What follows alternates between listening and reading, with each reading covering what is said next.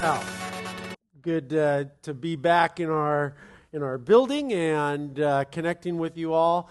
Um, just for a point of, uh, I guess, maybe clarification to all the wonderful 20 somethings who are doing 90s night. I noticed in part of the, the promo kind of stuff, uh, the slinky was not invented in the 90s we were a little more sophisticated by then. We had electricity and all that kind of cool stuff. So I like saw that. I'm like, Slinky, really? But uh, but last Sunday was uh, such a great culmination of our, our three month journey through the book of Mark and uh, through Holy Week and all that cool stuff. But you know what I've really enjoyed is uh, this previous week uh, or the uh, week after uh, just being on Facebook actually, and uh, just seeing a lot of people who just were like commenting about uh, how they were impacted and how how it was just such a cool gathering. But but the thing that I really really liked was you know on Facebook how it says like so and so is now friends with this other person and, and things like that and seeing that like some of the the 9:30 people are like now friends with the 7 o'clock people and and all that. So that that was cool. I'm sure the 11 o'clock, you know, I'm sure you guys connected with some people, and then there was other like uh, different conversations I was having with with folks who would like I would be talking to them. They're like, oh. I didn't know that. I've known them for years. I didn't know they went here. Really? Like, hopefully that, that, that being part of this place kind of doesn't end, begin and end on, on the, on the hour, hour, you know, that we're here on Sundays, that hopefully that, that permeates through your life and, and things like that. So uh, hopefully, you know, you know other people that may not necessarily go to the gathering that, that you go to. And uh, so, but it was a, it was a tremendous Sunday. It was a, it was a lot of fun. I think it really honor Jesus and, and our community and just uh, all the thank you for all the hard work that a lot of you put into just uh, making that a really special day. So uh, today, you know, we have a little, it's kind of like uh, just uh, kind of a free Sunday for me. You know, we're not in a series, uh, we have baptisms next week.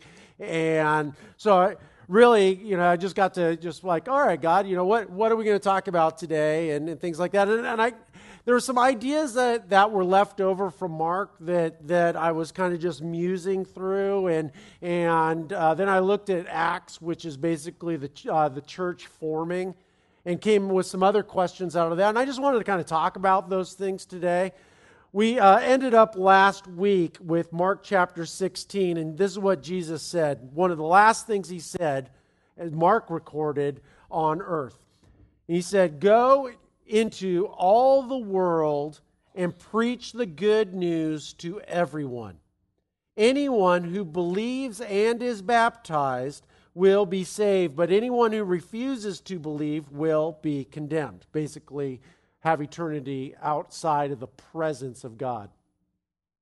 And, you know, I didn't have time to talk about this last Sunday, but, you know, this whole idea of uh, believes and be baptized. And some some uh, people understand that, hey, you know, I got to believe, and for me to actually receive salvation, I need to be, you know, baptized. And this is not what Jesus is saying.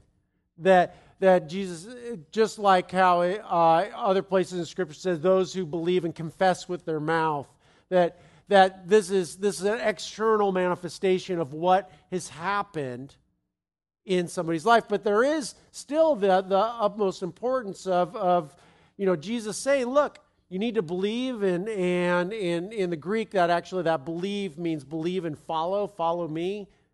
And to, you know, publicly, you know, say, hey, I am a follower of Christ, that I am part of the of the church of Jesus Christ. And so I thought, well, you know, let's look in the other Gospels. What did Matthew and Luke, uh, how did they record? You know, what aspect of Jesus' last words did they record? Well, Matthew 28, says Jesus came to his disciples says, I have been given all authority in heaven and on earth. Therefore, go and make disciples of all nations, baptizing them in the name of the Father and the Son and the Holy Spirit. Teach these new disciples to obey all the commands I had given you, and be sure of this I am with you always, even until the end of the age.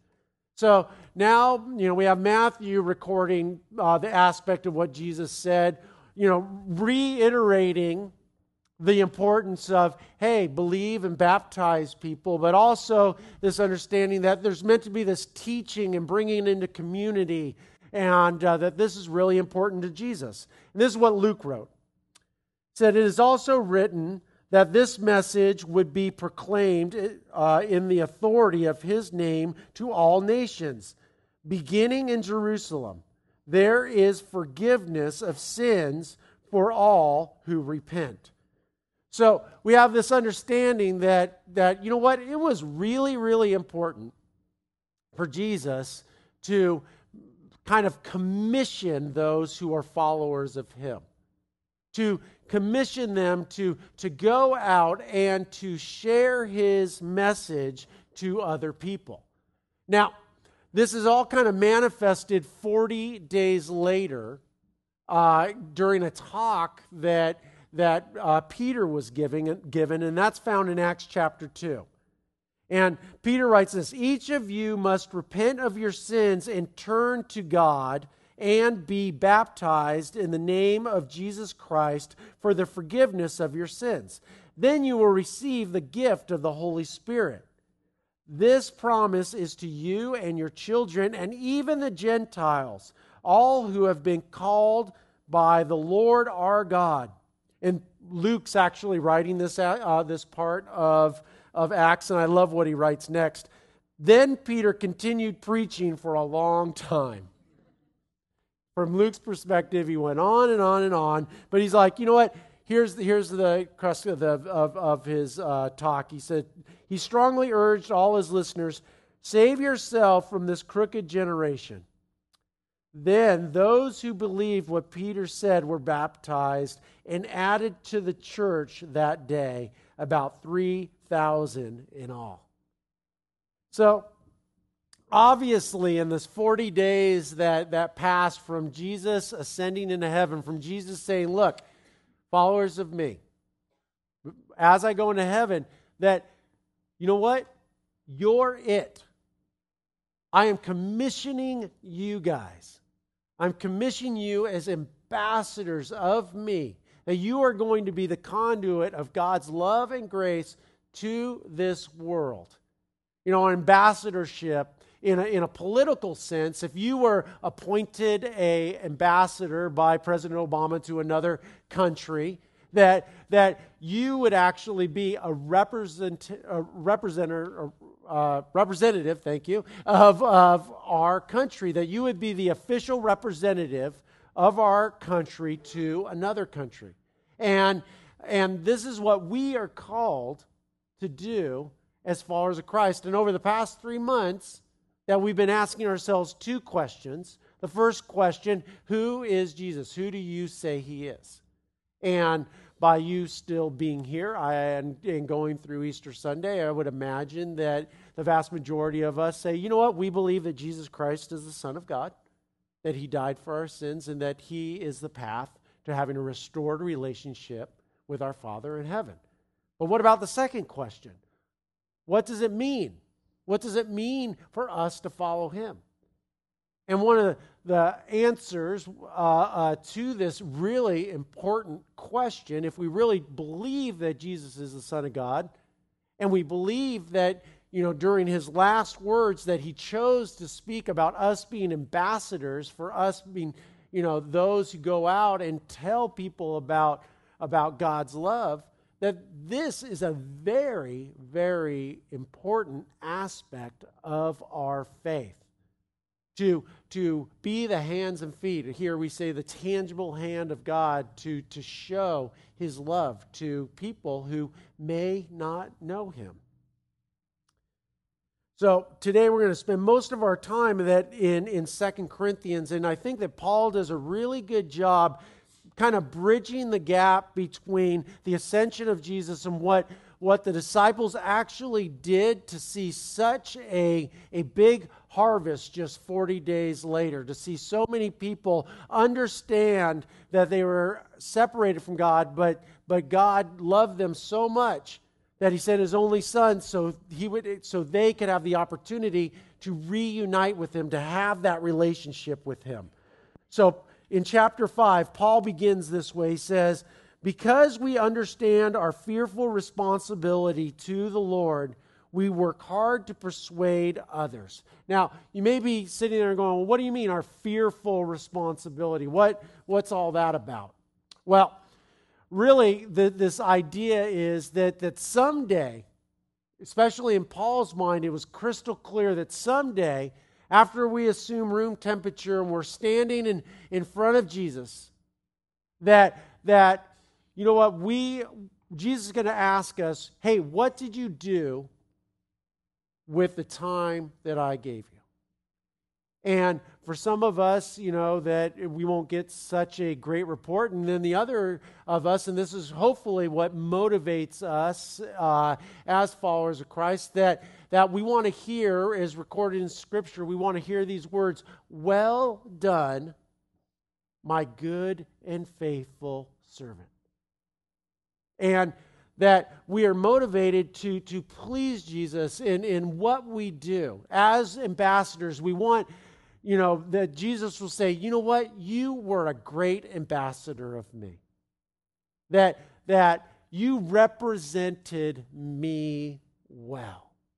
Now, sometimes we can get confused here and we're like, well, what does that mean? What does it mean to represent Jesus well? Does that mean that I have to become a pastor? Does that mean that I have to, you know, stand on a street corner and yell at people who are passing by? You know, what exactly does that mean? And in Ephesians 2:10, I think that we have this this beautiful little nugget that we are told that, you know what, you are God's masterpiece, created anew in Christ Jesus to do the things that he had planned for you long ago. Now, what, what are some things that are true about masterpieces? Well, one, masterpieces are completely unique, aren't they? That, that you know, if, if you, you know, you have the Mona Lisa, but you can also, you know, you can get that on postcards and, and you can get that in posters and you can see it on the internet and all sorts of stuff. You can see reproductions of, of, of that classic work. But they are not the masterpiece. The masterpiece is that unique original.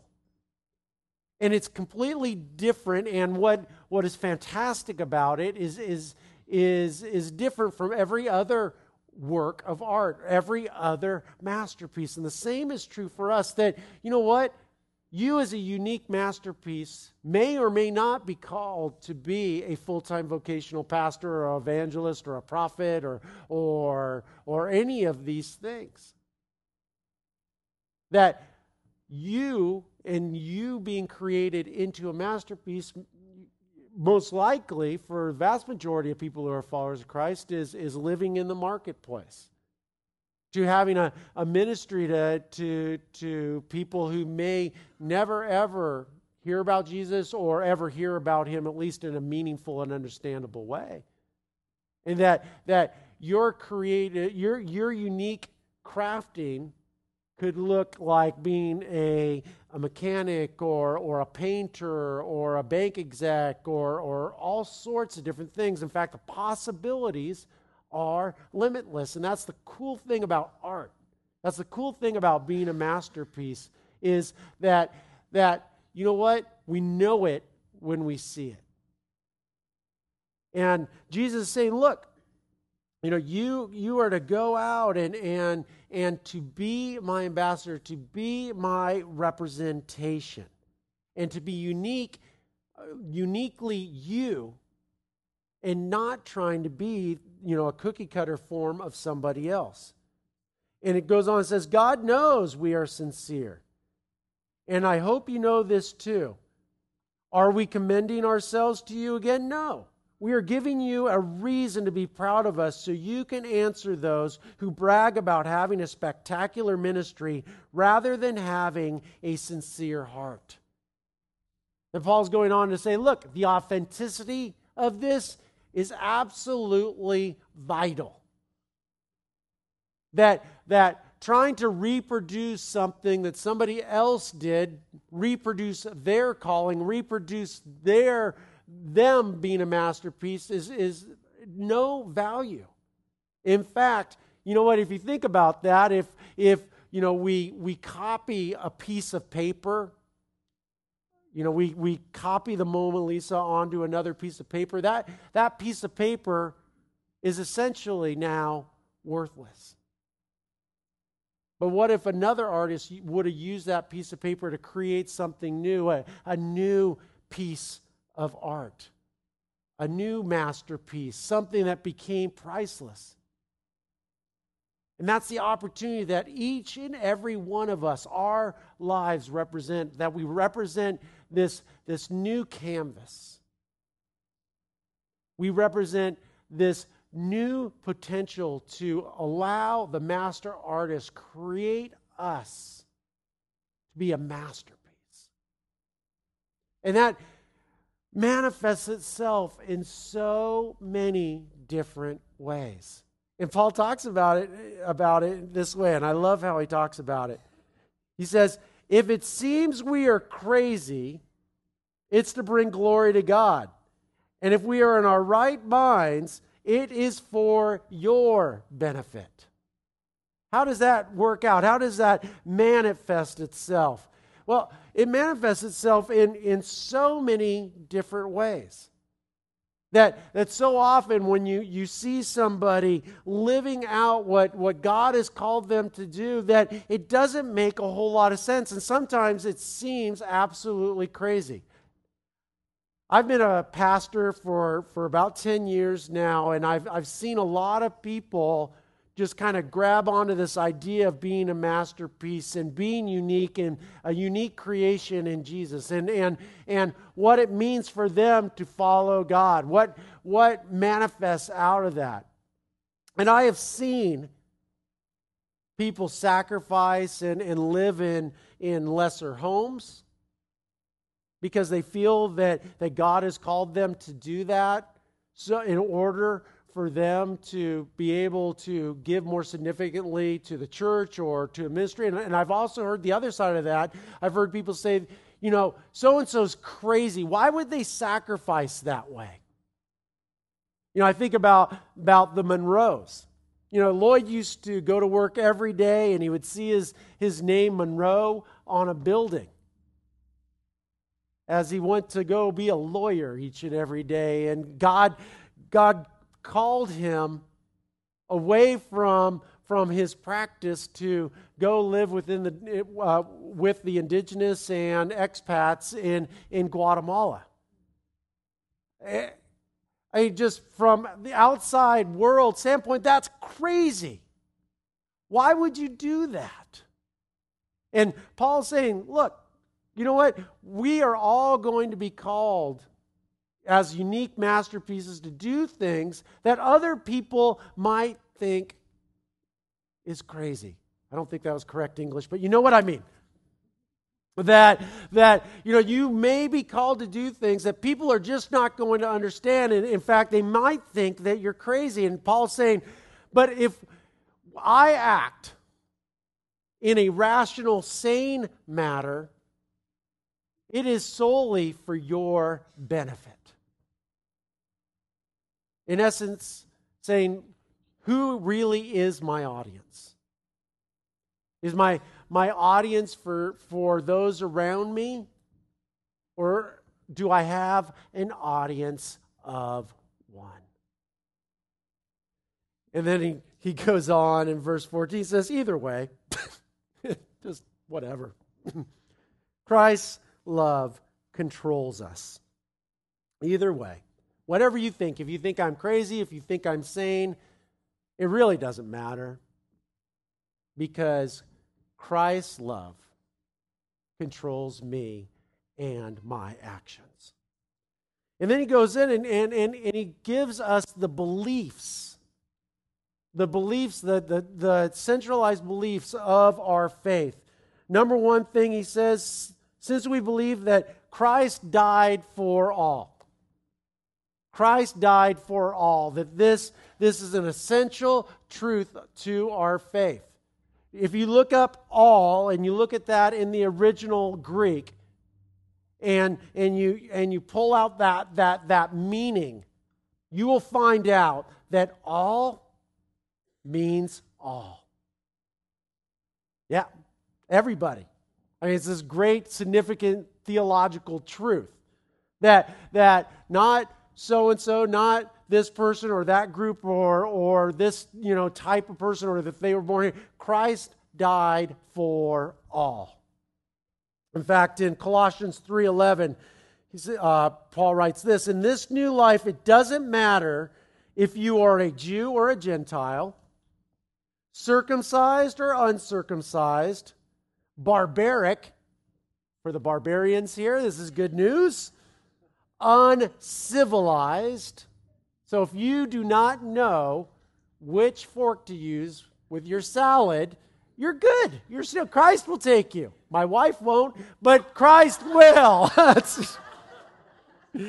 Slave or free, Christ is all that matters, and he lives in all of us.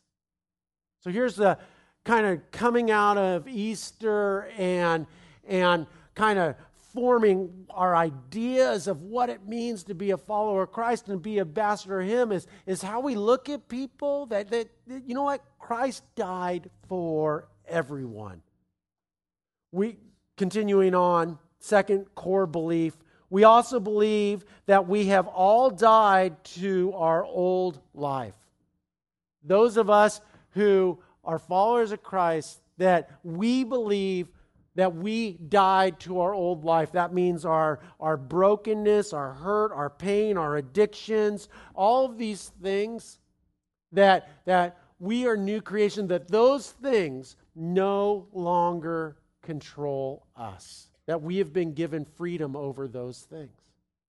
That's the big, just wonderful symbol, uh, uh, symbolistic part of baptism is this idea when we go under that we're dying to self and we're coming up as a new creation in Christ, and the old things are gone. And now we are this new blank canvas ready to be created into this masterpiece that God has envisioned us to be. So he says, look, that old life is gone. And then in Galatians chapter 5, he kind of talks about what our old life, you know, kind of represented our, our life that, that uh, just living on our own, trying to just make it through life, what, what, you know, a life outside of the power that has been given to us for the Holy Spirit. And basically, it comes out that our old life, this is what used to result.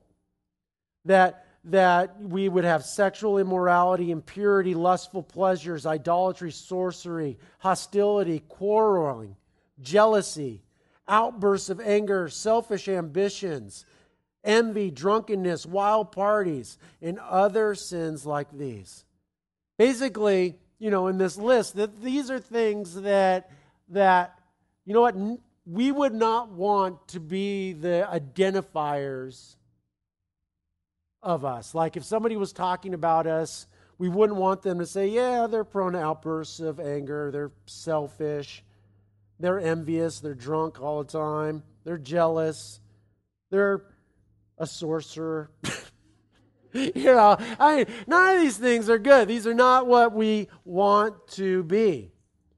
And in verse 15, going back to Second Corinthians, he continues on and says, He died for everyone, there it is again, so that those who receive his new life will no longer live for themselves. Instead, they will live for Christ who died and was raised for them. So we have stopped evaluating others from a human point of view. So we have stopped evaluating others from a human point of view.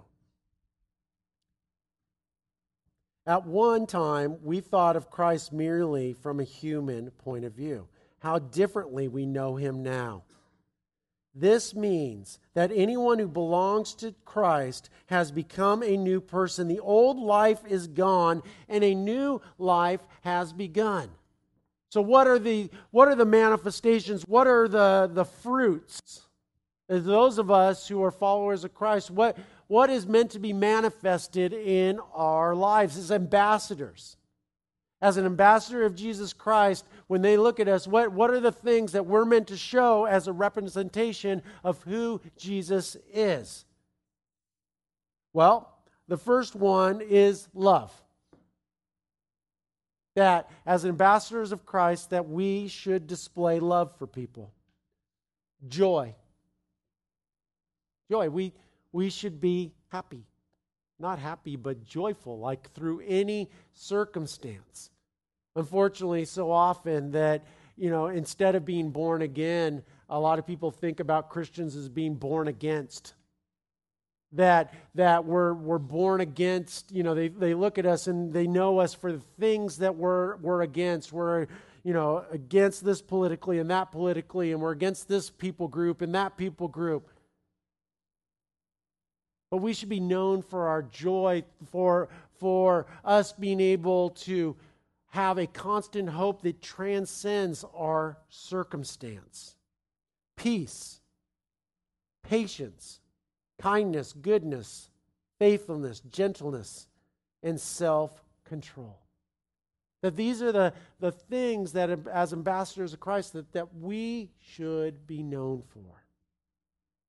Paul continues on and says, all of this is a gift from God who brought us back to himself through Christ.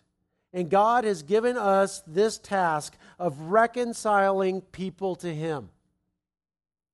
That we are to reconcile, to bring back together, to restore the relationship.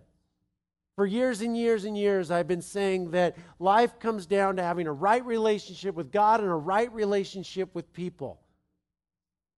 That we are meant to be people who reconcile, to reunite those relationships that truly matter. No, we no longer count people's sins against them. And he gave us this wonderful message of reconciliation. Verse 20 So we are Christ's ambassadors, for better or for worse. How we represent Christ is how people see Jesus. So when we speak for Christ, we plead, when we're speaking for Christ, when we plead, come back to God. For God made Christ, who never sinned, to be the offering for our sin, so that we could be made right with God through Christ. We, as followers of Christ, have been tasked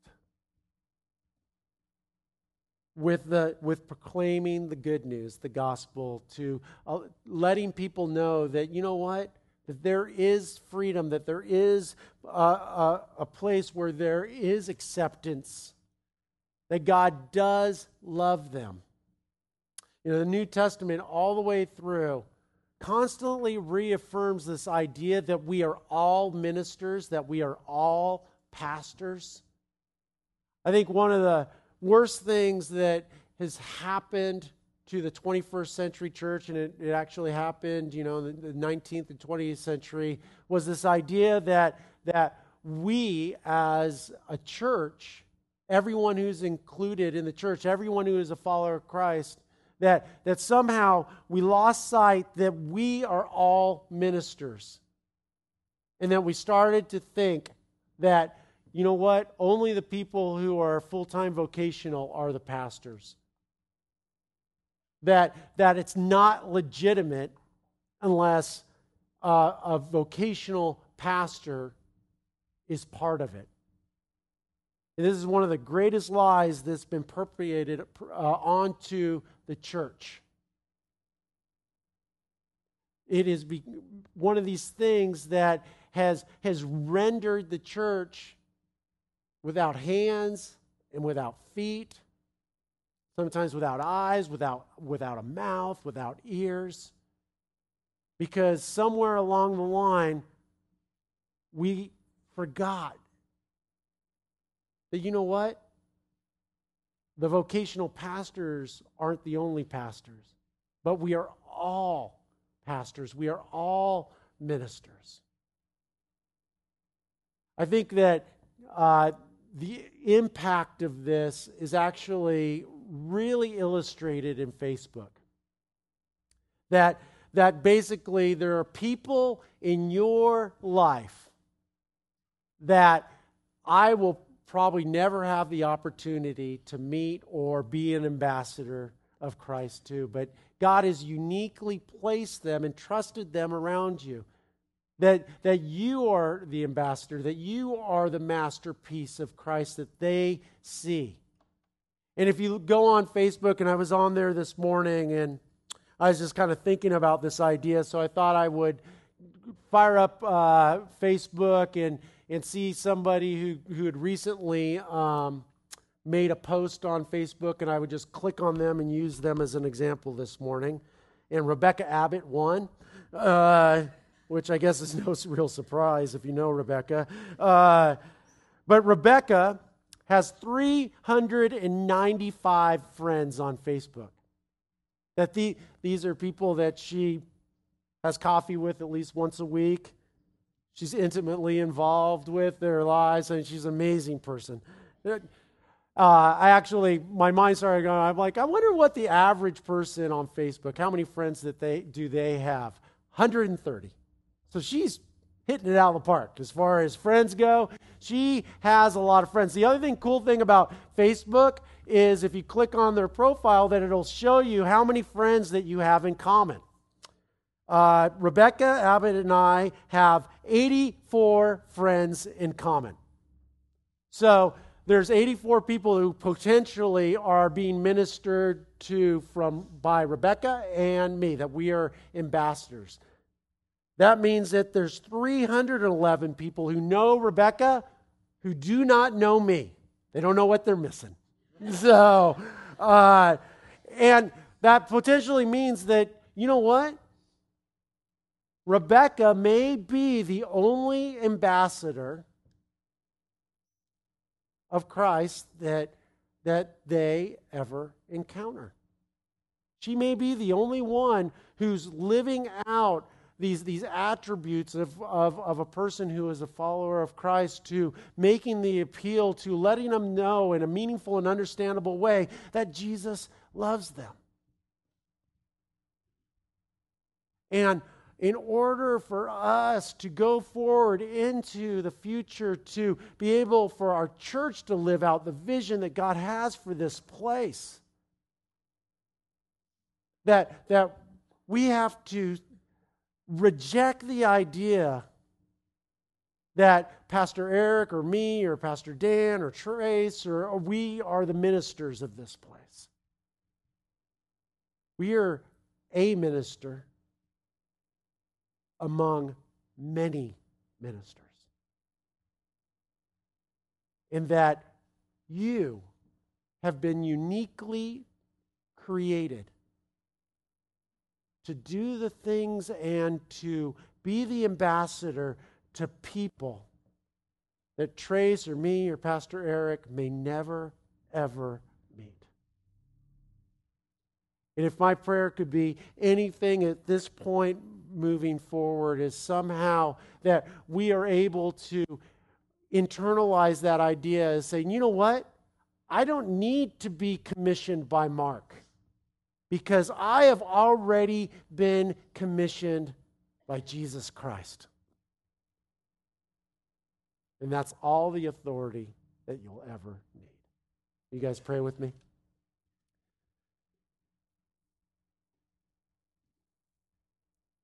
Dear Lord, I just pray that you will fill us with passion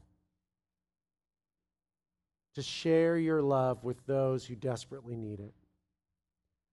God, I pray that we will walk away from the things that have previously enslaved us and that we will boldly go into the future as free women and men, no longer in bondage to our past, that we are new creations, that we are new canvases,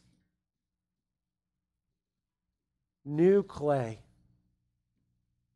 waiting to be formed into a masterpiece of your choosing. We love you, Lord. In Jesus' name, amen.